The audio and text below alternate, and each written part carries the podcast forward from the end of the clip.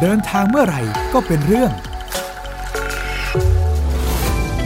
กับสวงสิทธิสมานในรายการเดินเล่าเอาเรื่อง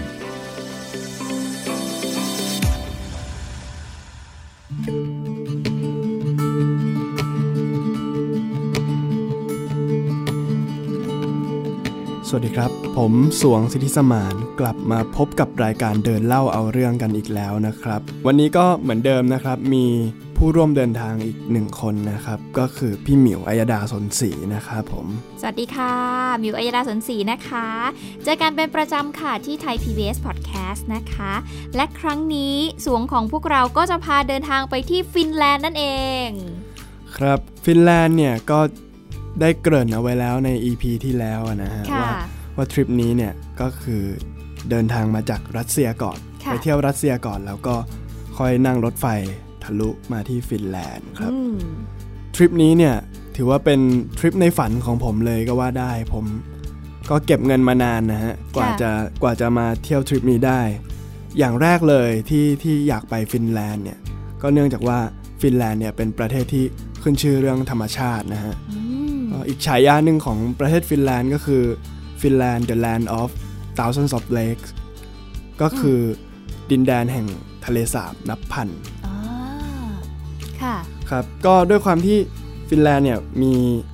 ทะเลสาบเยอะมาก เยอะมากๆเลยนะฮะ แล้วก็เป็นดินแดนป่าสน อืม มีสัตว์ป่ามากมาย แล้วก็ยังมีเรื่องที่ขึ้นชื่อที่สุดเลยก็คือแสงเหนือนะฮะ อ่า ที่ใครหลาย ๆ คนใฝ่ฝันอยากจะไปเจอ ถูก สักครั้ ต้อง ง ใน ครับ ชีวิตเนาะ ถูกต้อง อืม ครับ แต่ผมผมก็ใฝ่ฝันว่าอยากจะไปดูนะ แต่ว่าทริปนี้เนี่ยต้องบอกไว้ก่อนเลยว่าไม่ได้ไปดูครับ เพราะว่าเนื่องจากไปช่วงเดือนสิงหาคม อืม แล้วแล้วมันยังไม่ไม่ถึงฤดูของช่วงที่เขาดูแสงเหนือกันนะนะฮะ แล้วส่วนใหญ่เขาดูกันช่วงเดือนไหนอะคะ ส่วนใหญ่จะดูกันในฤดูหนาวครับ อ่า แต่ฤดูที่ผมไปเนี่ย น่าจะอยู่ประมาณฤดูใบไม้ร่วงตอนปลายปลาย ค่ะ ที่นี่ก็เรียกได้ว่า อยากจะไปเจอไปสัมผัสกับบรรยากาศธรรมชาติของฟินแลนด์เนาะ ๆจริงๆหลักๆเลยก็คือ อยากไปแคมปิ้งนะฮะ อืม ในธรรมชาติอยากไปเดินป่า ไปเที่ยวอุทยานแห่งชาติของประเทศของเขาอะนะฮะที่ขึ้นชื่อมากๆ อืม อีกอย่างหนึ่งเนี่ยก็คือมีน้าของเพื่อนที่สนิทอยู่อะนะฮะ ค่ะ เขาชื่อน้าบุ๋ม ค่ะ น้าบุ๋มเนี่ยมีสามีเป็นชาวฟินแลนด์ แล้วก็ย้ายไปอยู่ที่ฟินแลนด์น้าบุ๋มเนี่ยเขาอยู่ที่เมืองกายานีซึ่งผมก็จุดประสงค์อันดับสองของทริปนี้เนี่ยก็คือไปหาน้าบุ๋มเนี่ยแหละฮะ ไปเยี่ยมเนาะ ใช่ครับ ค่ะ ฟินแลนด์หรือว่าสาธารณรัฐฟินแลนด์นะฮะ เป็นประเทศที่อยู่ในกลุ่มนอร์ดิก ซึ่งตั้งอยู่ทางทิศตะวันออกเฉียงเหนือของทวีปยุโรป ติดกับรัสเซีย แล้วก็นอร์เวย์แล้วก็สวีเดนนะฮะ ค่ะ ซึ่งฟินแลนด์เนี่ยเป็นประเทศที่ครองแชมป์ประเทศที่ผู้คนมีความสุขที่สุดในโลก อืม เป็นปีที่ 3 ติดต่อกันแล้ว อืมทำไมฟินแลนด์เขาถึงได้รับเลือกให้เป็นประเทศที่ผู้คนมีความสุขที่สุด จากความรู้สึกของสวงสูงรู้สึกว่าทำไมประเทศนี้ถึงได้รับรางวัลนี้ ผมมีความรู้สึกว่าเป็นเพราะธรรมชาติ อ่า ประเทศนี้เนี่ยมีธรรมชาติค่อนข้างมาก แล้วก็ความเป็นเมืองต่างๆที่ที่เราอยู่กันในกรุงเทพเนี่ยนะฮะมันค่อนข้างน้อย เช่น ตึกสูงเสียดฟ้าเนี่ยก็มีน้อย อืม ผู้คนเนี่ยก็จะใช้ชีวิตค่อนข้างที่จะ slow life อืม ค่อนข้างที่จะไม่ไม่เร่งรีบเหมือนกับในประเทศไทยหรือว่าในกรุงเทพของเราเนี่ยที่เอ่อไม่ว่าเราจะตื่นขึ้นมากี่โมง ตอนเช้ามาทำงานในออฟฟิศก็รถติดเอ่อ มันก็ บน ดู ถนนก็มีแต่เรื่อง อ่า มีความขัดแย้งมากมาย ซึ่งซึ่งในฟินแลนด์เนี่ยมันน้อยตรงที่ว่าส่วนหนึ่งเลย เป็นเพราะว่าประชากรน้อยด้วยสองคืออยู่ติดกับธรรมชาติ อ่า คนที่ฟินแลนด์เนี่ยคือขับรถออกไป ครึ่งชั่วโมงก็ก็ไปเที่ยวไปปีนเขาได้แล้ว อืม กิจกรรมหลักๆของเขาเนี่ยก็เที่ยวธรรมชาติ ค่ะ ไปสกีฤดูหนาว ไปเดินป่าในฤดูร้อน หรือว่าไปตกปลา ไปเดินป่าไปแคมปิ้งต่างๆ นานานะฮะ อืม เขาก็จะมีกิจกรรมที่ค่อนข้างที่จะสอดคล้องกับธรรมชาติอยู่ อืมก็เลยคิดว่าเป็นเหตุผลหนึ่งที่น่าจะทำให้คนฟินแลนด์เขามีความสุขเนาะ ใช่ครับ ก็ความสุขสิ่งง่ายๆของความสุขเนี่ยคือความไม่ทุกข์นั่นเอง อ่า ผมก็คิดว่าดูจากเมืองเขาแล้วดูจากประเทศเขาแล้ว ดูไม่ค่อยมีความทุกข์เท่าไหร่ฮะ ค่ะ แต่ถ้าเกิดเรามาดูรายงานผลการสำรวจที่ทำให้ฟินแลนด์เนี่ยได้รับแชมป์ประเทศที่มีความสุขที่สุดในโลกนะคะ คุณผู้ฟังผู้เชี่ยวชาญของ ครับ สหประชาชาติเอง ครับ เขาก็เลยให้ข้อมูลมาว่าประเทศต่างๆ ที่มีการสำรวจเนี่ยนะคะ ครับ เขาวัดจากเป็นประเทศที่มีจิตสำนึกของคนในประเทศเนี่ย อ๋อ มีความเป็นเจ้าของประเทศ ครับ อ่าแล้วก็มีการไว้วางใจซึ่งกันและกัน อ๋ออ อ่ะฮะ นอกจากนี้ก็ยังรู้สึกยืดหยุ่นมากขึ้น ครับ ในประเทศของเขา มีการแบ่งปันความไว้เนื้อเชื่อใจกัน แล้วก็ลดทอนภาระของความยากลำบาก อันเนี้ยมันมันช่วยมันช่วยในประเทศของเขาได้ แล้วคก็รับ ทำให้ความเหลื่อมล้ำเนี่ยมันน้อยลง ครับ อันเนี้ยคือหลักเกณฑ์ต่างๆที่มีอยู่จากการที่เขาไปสำรวจ เลย ครับ ทำให้ฟินแลนด์เนี่ยกลายเป็นประเทศที่มีความสุขที่สุดในโลกนั่นเอง ครับ อ่ามันก็ ใน น่าจะสอดคล้องกันเนาะ ใช่ กับบริบทที่สวงได้ไปเจอ ใช่ อือหือ ในขณะที่ไทยแลนด์นะฮะไทยแลนด์ที่ไม่ใช่ฟินแลนด์อะนะฮะ ค่ะ ติดอันดับอยู่ที่ 54 ของโลกนะครับ อ่าก็ยังไกลอยู่นะ เพราะว่าจากการสำรวจเนี่ยเขาสำรวจกว่า 156 ประเทศทั่วโลกเลย แต่ก็ยังอยู่ในอยู่ใน อ่าอยู่ใน เฟสต้นๆนะฮะ ใช่ใช่ กลาง สัก กลาง หนึ่งหนึ่งส่วนสามได้ไหมสัก ๆประมาณประมาณห ป นึ่งระมาณ ส่วน นั้น สา นะ มประมาณนั้น อื นะ ค่ะ ก็ยังไม่แย่ค่ะ คุณผู้ฟัง ยังไม่ถือว่าแย่ครับ ค่ะ ก็นอกจากนี้นะฮะฟินแลนด์ก็ยังถือว่าเป็นประเทศที่ถูกยกย่องว่าเป็นระบบการศึกษาอันดับหนึ่งของโลก ใช่ ถ้าพูดถึงฟินแลนด์เนี่ยหลายคนอาจจะไม่ได้นึกถึงธรรมชาติอย่างที่สวงไปเจอ ใช่ค ส่ รั วน บ ใหญ่คนจะนึกถึงการศึกษาของประเทศฟินแลนด์ ครับ เนาะเพราะว่าที่นี่เนี่ยเขาค่อนข้างให้ความสำคัญกับการศึกษาของเด็กมาก ๆ เลย ครับ ซึ่งมันก็มีเหตุผลหรือว่านัยยะของเขาอยู่เหมือนกันใช่ไหมคะส่วน ใช่ครับ ที่เขาให้ความสำคัญกับการศึกษาของของเด็ก ถูกต้องครับ ๆอืมเพราะเขาต้องพัฒนาคนในเมืองของ ใช่ เขาเนาะ ใช่ใช่ ซึ่งการศึกษาของฟินแลนด์เนี่ยน่าสนใจตรงที่ว่าเขาให้คุณค่ากับการมีความสุขในการเรียนของเด็กๆ เขาให้เด็กๆเรียนโดยการเล่น ครับ ในขณะที่บ้านเราล่ะคุณต้องเรียนหลักวิชาการ อ๋อใช่ เวลาเล่นเน่นน้อยมาก ตื่นตั้งแต่6โมงเช้าอันนี้ถ้าไม่นับรวมเด็กในกรุงเทพมหานคร ใช่ ที่ต้องตื่นตีห้าเพื่อเดิน ครับ ทางไปโรงเรียน เข้าโรงเรียน8โมงนะ ใช่ ใช้เวลาในโรงเรียนตั้งแต่8โมงไปจนถึงบ่ายสามโมงครึ่ง อืม และหลังจากนั้นก็จะเรียนพิเศษต่อไปจนถึง อืม อีก ใช่ กี่โมง ใช่ ใช่ไหม ใช่ อันนี้คนไทยของเรา แล้วก็ต้องสอบต้องเครียด ใช่ ในขณะที่ฟินแลนด์เนี่ยแทบจะไม่มีแบบนี้ให้ได้เห็นเลยค่ะ ครับ เขาให้เด็กๆมีโอกาสได้เล่น เล่นกับเพื่อน เล่นที่ไม่ใช่เล่นแบบทั่วไปอะเล่นเพื่อเสริมสร้างพัฒนาการนะคะ สนับสนุนให้เด็กๆเนี่ยค้นหาตัวตนของตัวเอง ครับ หลักสูตรการศึกษาไม่ได้เป็นหลักสูตรแกนกลางที่จะต้องเด็กทุกคนเรียนเหมือนกันหมด คุณครูจะดูศักยภาพเด็กว่า ครับ ใครเก่งอะไร แล้วก็จะสนับสนุน ใช่ แล้วก็ดันเขาไปในทิศ ใช่ ทาง ครับ ที่เด็กเขาถนัดเนาะ ถูกต้องครับ อันนี้คือจุดเด่นเลยของการศึกษาของฟินแลนด์และครูที่นี่ก็ไม่ธรรมดา ครับ ต้องเป็นครูที่จบแบบเรียกว่าเป็นผู้เชี่ยวชาญด้านการศึกษาเลยนะ กว่าจะมาเป็นคุณครูได้ในแต่ละท่านเนี่ยนะคะ ใช่ เพราะว่าเขาให้ความสำคัญกับเรื่องนี้มาก เพราะครูเนี่ยไม่ได้มีหน้าที่แค่มาสอนนักเรียนอะแต่ต้องมีจิตวิทยาในการที่จะทำยังไงเพื่อที่จะสอนเด็กคนหนึงให้โตขึ้นมาเป็นคนที่มีศักยภาพและมีคุณภาพได้ แล้วก็ต้องดู ม ต้องดูเด็กให้ออกด้วยว่า ใช่ ความสามารถของเด็กแต่ละคนที่ไม่เหมือนกันเนี่ยใครมีความสามารถใครมีจุดเด่นอะไรบ้าง ถูกต้องนี่เลยกลายเป็นจุดเด่นการศึกษาของฟินแลนด์ที่ขึ้นชื่อ และไทยเองก็ไปเอ่อนำเอาแนวคิดมาพยายามที่จะประยุกต์ใช้ในไทย ครับ อยู่ แต่ก็ต้องติดตามกันต่อไปว่าไทยจะทำได้มากน้อยเท่าไหร่นะคะเพ ค ราะ รับ ว่าการศึกษาไทยเองก็มีความซับซ้อนอยู่ในเชิงโครงสร้างเหมือนกัน ใช่ เนาะค่ะ ก็ต้องขอเสริมพี่หมิวนิดนึงนะฮะ อืม เรื่องเรื่องครูของเขาเนี่ย ค่ะ นอกจากว่าการเป็นครูเนี่ยมันต้องผ่านมาตรฐาน ใช่ หลายอย่างแล้วเนี่ยประเทศฟินแลนด์เนี่ยยังถือว่าเป็นประเทศที่มีค่านิยมว่า ครูเนี่ยเป็นอาชีพที่มีเกียรติ ใช่ การเป็นครูเนี่ยมันเหมือนกับว่าเหมือนกับบ้านเราเนี่ยยกย่องว่า อยากให้ลูกเป็นหมอ อยากให้ลูกเป็นทนาย อ่า แต่ของเขาเนี่ยอยากให้ลูกเป็นครู อ่า พอเป็นครูเนี่ยก็จะถูกยกย่องจากสังคมอะนะฮะ อ่า ว่า โอ้เวลาเราบอกว่าเราทำงานเป็นครูเนี่ยในฟินแลนด์ ในสังคมฟินแลนด์คนแต่ละคนเนี่ยก็จะมองว่าโอ้โหคนนี้นี่สุดยอด น่านับถือ เป็นคนที่น่านับถืออ อืม ใช่ครับ ค่ะ ก็มันก็เลยทำให้มีค่านิยมเนี้ยพอมันมีค่านิยมนี้แล้วเนี่ย คนมันก็เลยอยากจะเป็นครูกัน ใช่ การเป็นครูเนี่ยมันก็เลยเป็นมันไม่ใช่เรื่องที่ว่าใครก็เป็นได้ละ ค่ะเพราะที่นี่เขาเข้มงวดเหมือนกัน ใช่ เนาะในการ ใช่ ที่จะ ครับ สอบพ่อเป็นครูเนี่ยโหไม่ใช่แค่คุณจบมาได้ใบปริญญามา แต่มันต้องวัดความรู้ทำการทดสอบอีก ถูก เย ต้ อะ องครับ เลยค่ะ ในขณะที่บ้านเราเนี่ยมีความพยายามที่ต่อไปจะเป็นหมอจะเป็น อ่า ทนายกัน ค่ะ ในบ้านเขาก็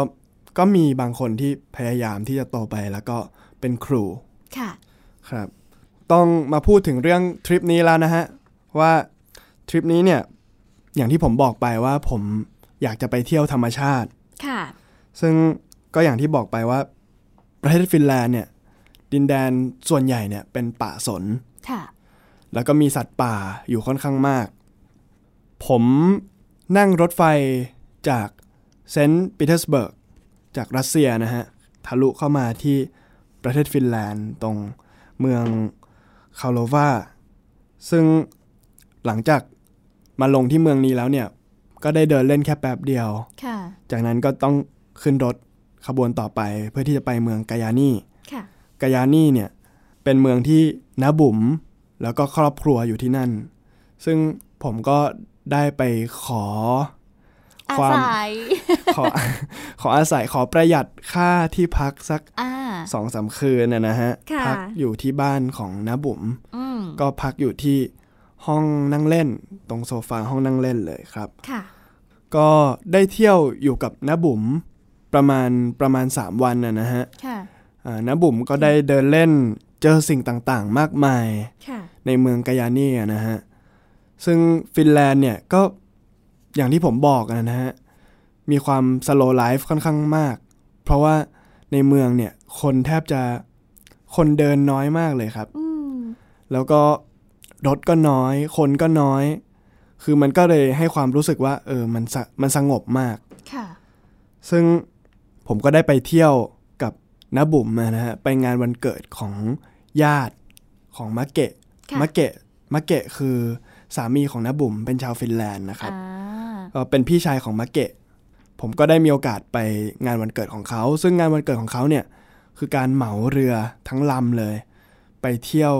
ที่เกาะแห่งหนึ่ง ซึ่งเป็นเกาะที่พวกเขาชอบไปเที่ยวกันในเวลาเด็ก อืม งานวันเกิดของพี่คนนี้เนี่ย ผมจะต้องเรียกว่าพี่หรือว่าเรียกว่าอาก็ได้นะ ค่ะ น่าจะเรียกว่าอาดีกว่านะครับ อ่า ของอาคนนี้เนี่ยอาเขา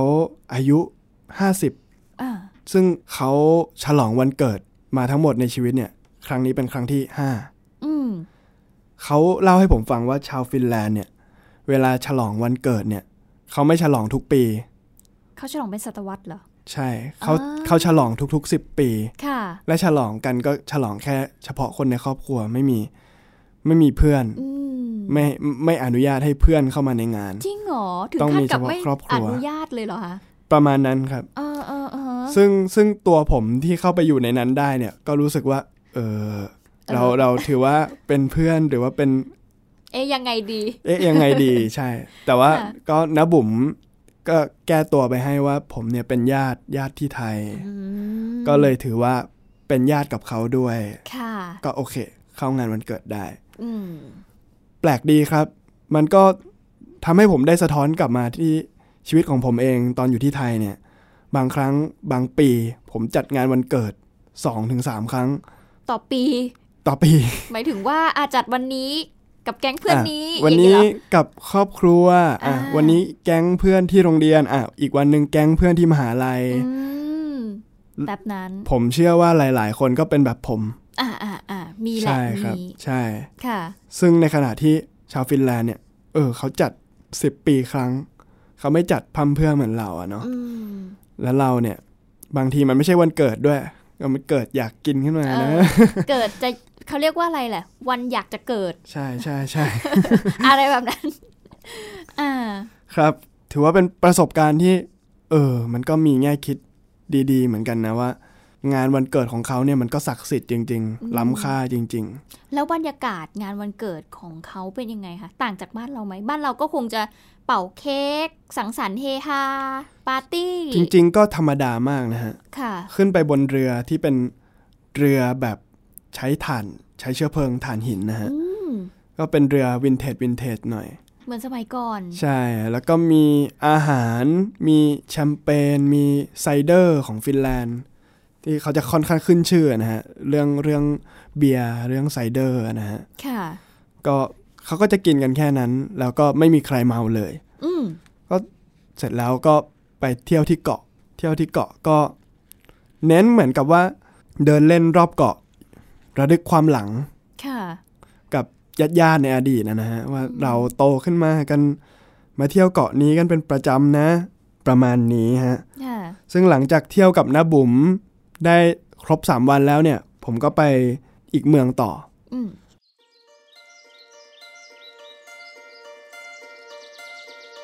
เมืองที่ผมจะไปเนี่ยมันคือเมืองที่ชื่อว่าคูซาโม ค่ะ คูซาโมเนี่ยถือว่าอยู่ในเขตลับแลนด์แล้ว ลับแลนด์เนี่ยถือว่าอ่าเป็นภาคเหนือ อืม ของประเทศฟินแลนด์อะนะฮะ ค่ะ คูซาโมเนี่ยผมไปในไปเที่ยวในอุทยานแห่งชาติชื่ออัลันกา National Park แล้วก็อุทยานรูกานะฮะ ในเขตลับแลนด์ ถือว่าเป็นไฮไลท์ของทริปนี้ฮะ เพราะว่าผมไปเดินป่า ไปเดินเทรลแล้วก็แคมปิ้งอยู่ในป่าประมาณ 2 คืน อืม ถือว่าเป็นประสบการณ์ที่ค่อนข้างจะประทับใจอะนะฮะ ไปคนเดียวเลยใช่ไหมคะ หลังจาก ไปคน ที่ เดียว จากบ้านนะบุ๋มมาแล้วก็คือเดินทางคนเดียว ใช่ครับ ค่ะ เรื่องไฮไลท์ของทริปอะนะฮะ อย่างที่ผมบอกไปก็คือ ได้แคมปิ้งอยู่ในอุทยานแห่งชาติอัลันกะ ค่ะ เราก็เดินไปทั่วเลย ซึ่งตรงนี้เนี่ยมันมีข้อสังเกตที่ดีอย่างหนึ่งตรงที่ว่าในป่าแห่งหนึ่งเนี่ยมันมีเส้นทางเดินเทรลหลายเส้นทางมาก อืม ในแต่ละเส้นทางเนี่ย ถ้าดูในแผนที่มันก็จะเป็นสีต่างๆ เช่น ทางเดิน A เป็นสีเขียว ทางเดิน B เป็นสีเหลือง ทางเดิน C เป็นสีม่วง ผมเนี่ยเลือกที่จะเดินทางเดิน A สีเขียว เพราะฉะนั้นเนี่ยเดินเข้าไปในป่าเนี่ย สังเกตดูตามต้นไม้ อ๋อ เขาจะป้ายสีเขียวเอาไว้ อ๋อ เราเดินเห็นต้นไม้ต้นสีเขียวต้นนี้ แสดงว่าเรายังอยู่ในทาง ค่ะ แล้วเราก็มองหาต้นไม้ต้นสีเขียวต้นต่อไป อืม ที่ป้ายสีเขียวไว้เราก็เดินไปตรงนั้น เดินอยู่ในต้นไม้สีเขียวเรื่อย ๆ เนี่ย เราก็จะสามารถวนกลับมาที่เดิมได้ อืม เป็น ซึ่ง การบอกทางที่ไม่ต้องใช้ป้ายเลย อ๋อ ใน แต่ ป่า ใช้สัญลักษณ์สีแท ใช่ น ครับ ใช่ไหมคะ ใช่ครับ ว้าว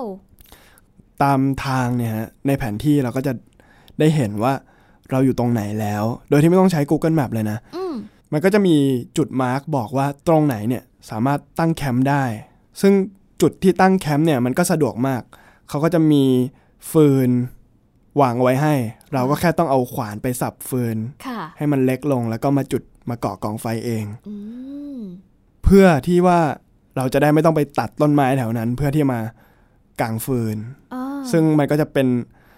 ปัญหาที่ไปเที่ยวแล้วเราต้อง ไปทำลา เบียดเบียน ป่า ธรรมชาติอะไรเงี้ยฮะ มอืม อ่าทางอุทยานเขาจะมีบริการเอาฟืนมาวางไว้กองไว้ตามจุดต่างๆ แล้วก็ผมก็จับฟืนออกมาก่อกองไฟ อืม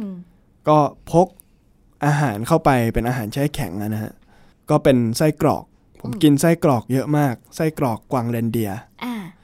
ซึ่งกวางเรนเดียร์เนี่ยเป็นสัตว์เศรษฐกิจของชาวฟินแลนด์ตั้งแต่สมัยอดีตแล้วนะฮะ ค่ะ พี่หมิวรู้จักซันตาคลอสใช่ไหมฮะ ใช่ใช่รู้จัก เขาก็จะมีกวางเรนเดียร์ใช่ไหม อ่าใช่ ที่คอยลากรถเขาเนี่ยซึ่ง ค่ะ ก็ต้องบอกก่อนว่าซานตาคลอสเนี่ยกำเนิดที่ฟินแลนด์ อ๋อ ใช่ มันก็จะมีหมู่บ้านซานตาคลอสอยู่แต่ผมไม่ได้ไปนะฮะ อืมฮึอืมฮึ ก็นั่นแหละครับ กวางเรนเดียร์ตัวจริงที่ผมได้เจอเนี่ยสวยมาก เหรอ เหมือนกับในนิยายเลยอะแบบ โอ้โห มันเป็นสัตว์ที่สวยอะ่ะ เออ สวยจริง ถ้าเที่ยวบ้านเราก็คงจะเจอกวาง แต่ไปที่นู่นก็คือเจอกวางเลนเดีย ใช่ใช่ครับ โอ้ โอ้ โห สวยสวย อืมเขาตัวใหญ่ไหมคะพอเจอจริง ไม่ไม่ไม่ใหญ่มากนะ อ่า ไม่ใหญ่มาก ๆ เทียบ แต่ว่า เท่ากับกวางบ้านเราไหมคะ เอ่อ ลักษณะ แล้วแต่ตัว คล้ายกว่าอืม แล้วแต่ตัวครับตัวผู้จะใหญ่กว่าตัวเมียหน่อย ค่ะ สวยฮะ ก็ไม่อยากเชื่อว่าเราจะต้องกินเขา หมายถึงว่ามันมาเป็นไส้กรอกแล้วหรือ มัน คุณ มาเป็น กิ ไส้กรอกแล้ว อ่า มันมาเป็นไส้กรอกแล้ว แล้วก็ อืม คนคนคนฟินแลนด์เนี่ยก็จะกินกวางเรนเดียร์เป็นเรื่องปกติ กินสเต็กกวางเรนเดียร์ กินเนื้อหมู ถูกต้อง อะไร ครับ แบบนั้นใช่ไหมคะ โอ้ย คนฟินแลนด์นี่ก็กินทั้งหมี กวางมูส เรนเดียร์ไม่ค่อยมีหรอกครับ พวกหมูพวกเนื้ออะไรพวกนี้ อืม ก็จะนำเข้ามากกว่า อืมอืมอืมอืมอืม อาหารที่เขากินหลักๆ ก็กวางเรนเดียร์แล้วก็แซลมอนนะฮะ อ่า แซลมอน ค่ะ ถือว่าเป็นประสบการณ์ที่ค่อนข้างดีนะฮะ ค่ะ ก็นอนในป่า แล้วก็ออกมาริมทะเลสาบมาตั้งกล้องถ่ายรูปดวงดาวบนท้องฟ้านะฮะ ซึ่งที่นู่นเนี่ยกว่าจะมืดตอนในฤดูที่ผมไปเนี่ยฮะ กว่าจะมืดก็ประมาณสี่ทุ่มแล้ว ค่ะ ก็ผมก็นั่งถ่ายรูปพระอาทิตย์ตกดินตอนสี่ทุ่มแล้วก็ถ่ายรูปดาวต่อจนถึงตีสองตีสาม พระอาทิตย์ตกตอนสี่ทุ่ม ถูกต้อง ใช่ครับ แต่บ้านเขาเป็นแบบนั้นอยู่แล้วใช่ไหม ใช่ คะ ครับ อ๋อ เขาอยู่เขาอยู่โอ้จริง ๆ กลุ่มนอร์ดิกนี่ก็อยู่ใกล้ๆกับขั้วโลกเหนือแล้วนะฮะ อืมอืมอืมอืม ใช่ ค่ะ กลางวันกับกลางคืนก็จะค่อนข้างเพี้ยนไปจากเราอยู่บ้าง อ่าน อกจากนี้เนี่ยในป่าเนี่ยมันเต็มไปด้วยขนม คือไม่จำเป็นไม่จำเป็นต้องเอาไส้กรอกเข้าไปด้วยซ้ำอ่ะ อ่า คือเก็บเห็ดกิน เก็บเบอร์รี่ในป่ามันขึ้นมันขึ้นอยู่แทบจะตลอดทางเลยครับ ซึ่ง คื เรา อ เก็บเก็บกินได้ใช่ไหมคะ เก็บกินได้ อ๋อ ผมไปเจอเพื่อนที่เดินป่าคนหนึ่งก็คือนั่งนั่งอยู่ตรงจุดตั้งแคมป์ด้วยกันนะก็ลองคุยกับเขาดู เขาก็เล่าให้ฟังว่าทริคในการเดินป่าที่ฟินแลนด์อ่ะ ไม่ต้องแบกอะไรมาเยอะหรอก เขาเห็นผมแบกเยอะไงฮะ อืมอืมอืม มาเก็บกินเอาดาบหน้าก็ได้ เนี่ย อืม เบอร์รี่เนี่ยมันมีน้ำตาล มันเป็นแหล่งพลังงานชั้นดีเลยนะ อืม คือถ้าคุณเดินแล้วรู้สึกเหนื่อยก็ก้มเก็บเบอร์รี่กินสักเม็ดหนึ่งแล้วก็เดินต่อ อ่า ผมก็ โอ้ เจ๋งดี เออ เจ๋ง นอะ มากเลย อุยบ้านเราไม่ได้นะ บ้านเราไม่ได้ บ้านเราไม่ได้ ต้องขายเท่านั้น แต่ก็ต้องแต่ก็ต้องบอกว่าที่บ้านเขาทำอย่างนี้ได้เนี่ย ก็เนื่องจากว่าเขาก็ดูแล ระบบน้ำของประเทศเขาอะได้ค่อนข้างดีอะนะฮะ ค่ะ ก็น้ำน้ำทุกหยดที่มาจากทะเลสาบก็กินได้ อืม สะอาด ค่ะ เรียกว่าบริหารจัดการทรัพยากรทุกอย่างในประ ถู เท กต้อง ศ ครับ ให้เกิดประโยชน์สูงสุด อากาศก็ไม่เป็นพิษอยู่แล้ว ค่ะ เพราะฉะนั้นของที่โตมาตามธรรมชาติกินได้หมด โอ้น่าอิจฉาฟินแลนด์มากค่ะ คุณผู้ฟัง ใช่ครับ ก็เป็นคืนที่ค่อนข้างประทับใจอะนะฮะ ผมก็ได้มีโอกาสไปเจอทะเลสาบทะเลสาบหนึ่ง ค่ะ ผมก็มองดูว่า ไม่มีคนอยู่แถวนั้น ก็เลยถอดเสื้อผ้าแล้วก็ลงไปว่ายน้ำเล่นเลย อืม เป็นความรู้สึกที่ โอ้เหมือนเหมือนเหมือนเป็นเจ้าของทะเลสาบทั้ง ทะเลสาบเลยอะฮะ อ่าค่ะ ก็ดีครับ ย้อนกลับไปตอนที่ผมอยู่กับน้าบุ๋มครับ ก็ได้คุยกับน้าบุ๋มในเรื่องต่างๆ เกี่ยวกับฟินแลนด์เนี่ยด้วยความที่ฟินแลนด์เนี่ยมันมันเป็นประเทศที่ผมรู้สึกประทับใจมากๆ สิ่งหนึ่งเลยที่น้าบุ๋มเล่าให้ฟังเนี่ยคือเขาบอกว่าประเทศฟินแลนด์เนี่ยจริง ๆ แล้วเป็นประเทศที่แทบจะไม่มีอะไรเลย อืม แทบจะไม่มีอะไรเลย นอกจากความหนาว อืม ของป่าอะไรพวกเนี้ยมันก็กินได้แค่เฉพาะในฤดูร้อนในฤดูร้อน ฤดูที่ไม่มีหิมะตก พอหิมะตกแล้ว ของพวกนี้ก็กินไม่ได้แล้ว อืม เห็ดก็ไม่ขึ้น เบอร์รี่ก็ไม่ขึ้น แล้วก็นอกจากนี้เนี่ยความหนาวเนี่ยมันก็ทำให้เพาะปลูกไม่ได้ ค่ะ เพาะปลูกอะไรไม่ขึ้นเลย เวลาจะเพาะปลูกก็ต้องเพาะปลูกในฤดูร้อน อืม ซึ่งมันก็ทำให้คนฟินแลนด์เนี่ยกลายเป็นคนที่ต้องใช้ระเบียบต้องมีระเบียบวินัยในการกักตุนทรัพยากรที่มีอยู่อย่างจำกัด ให้ใช้ได้ทั้งปี อืม แล้วก็ผ่านฤดูหนาวเอาเอาชีวิตรอดในฤดูหนาวได้ ค่ะ ฤดูหนาวของฟินแลนด์เนี่ยถือว่าน่ากลัวนะฮะ เพราะว่านอกจากว่าจะหนาวมากๆแล้วเนี่ยติดลบ 30 องศาอะไรทำนองเนี่ยฮะ อืม มันยังเป็นกลางคืนที่ยาวนานด้วย ค่ะ กลางคืนของฟินแลนด์เนี่ยยาวนานที่สุดในฤดูหนาวเนี่ยรู้สึกว่าจะอยู่ที่ประมาณ 70 กว่าชั่วโมง อืม 70 กว่าชั่วโมง แล้วก็ผลัดมาเป็นกลางวันที่ยาวนานกว่าประมาณ 50 ชั่วโมง โอ้ ซึ่งมันก็จะเพี้ยนไปหมด อืมกลางวันเป็นกลางคืนกลางคืนเป็นกลางวันไป ใช่ หมดเล ค ย รั เนาะ ใช่ครับ ค่ะ ฟินแลนด์นะครับ เกือบจะเรียกได้ว่าเป็นประเทศที่ไม่มีอะไรเลย อืม นอกจากทิวทัศน์ที่นี่ถ้าไม่นับฤดูหนาวนะฮะ แล้วก็ถือว่าเป็นประเทศที่มินิมอลมาก ๆ ก็คือเป็นป่าสนทะเลสาบเกาะน้ำตก แล้วก็เนินเขา ค่ะ เกือบจะทั้งประเทศเลย ซึ่งมันเป็นสิ่งที่ทำให้ผมรู้สึกว่า เนี่ย ฟินแลนด์มันพิเศษตรงนี้แหละ มันดูธรรมดา อืม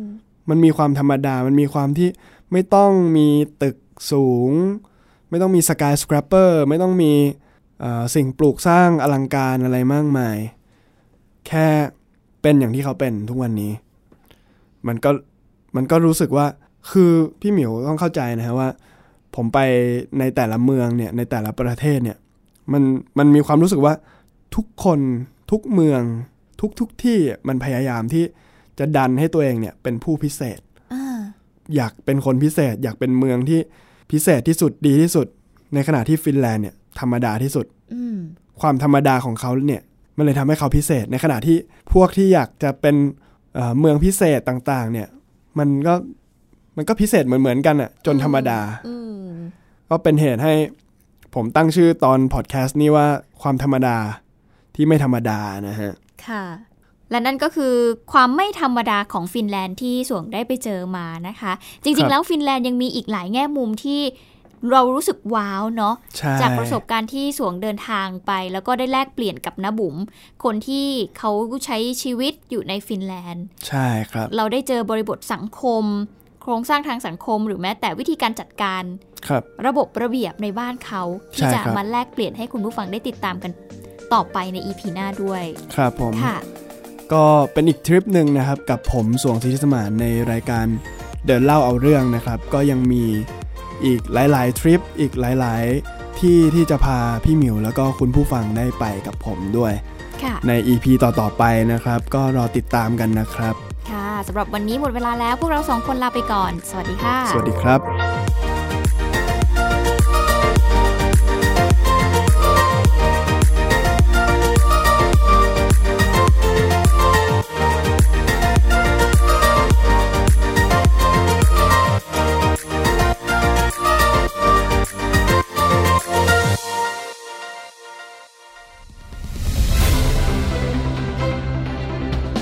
ติดตามรายการได้ที่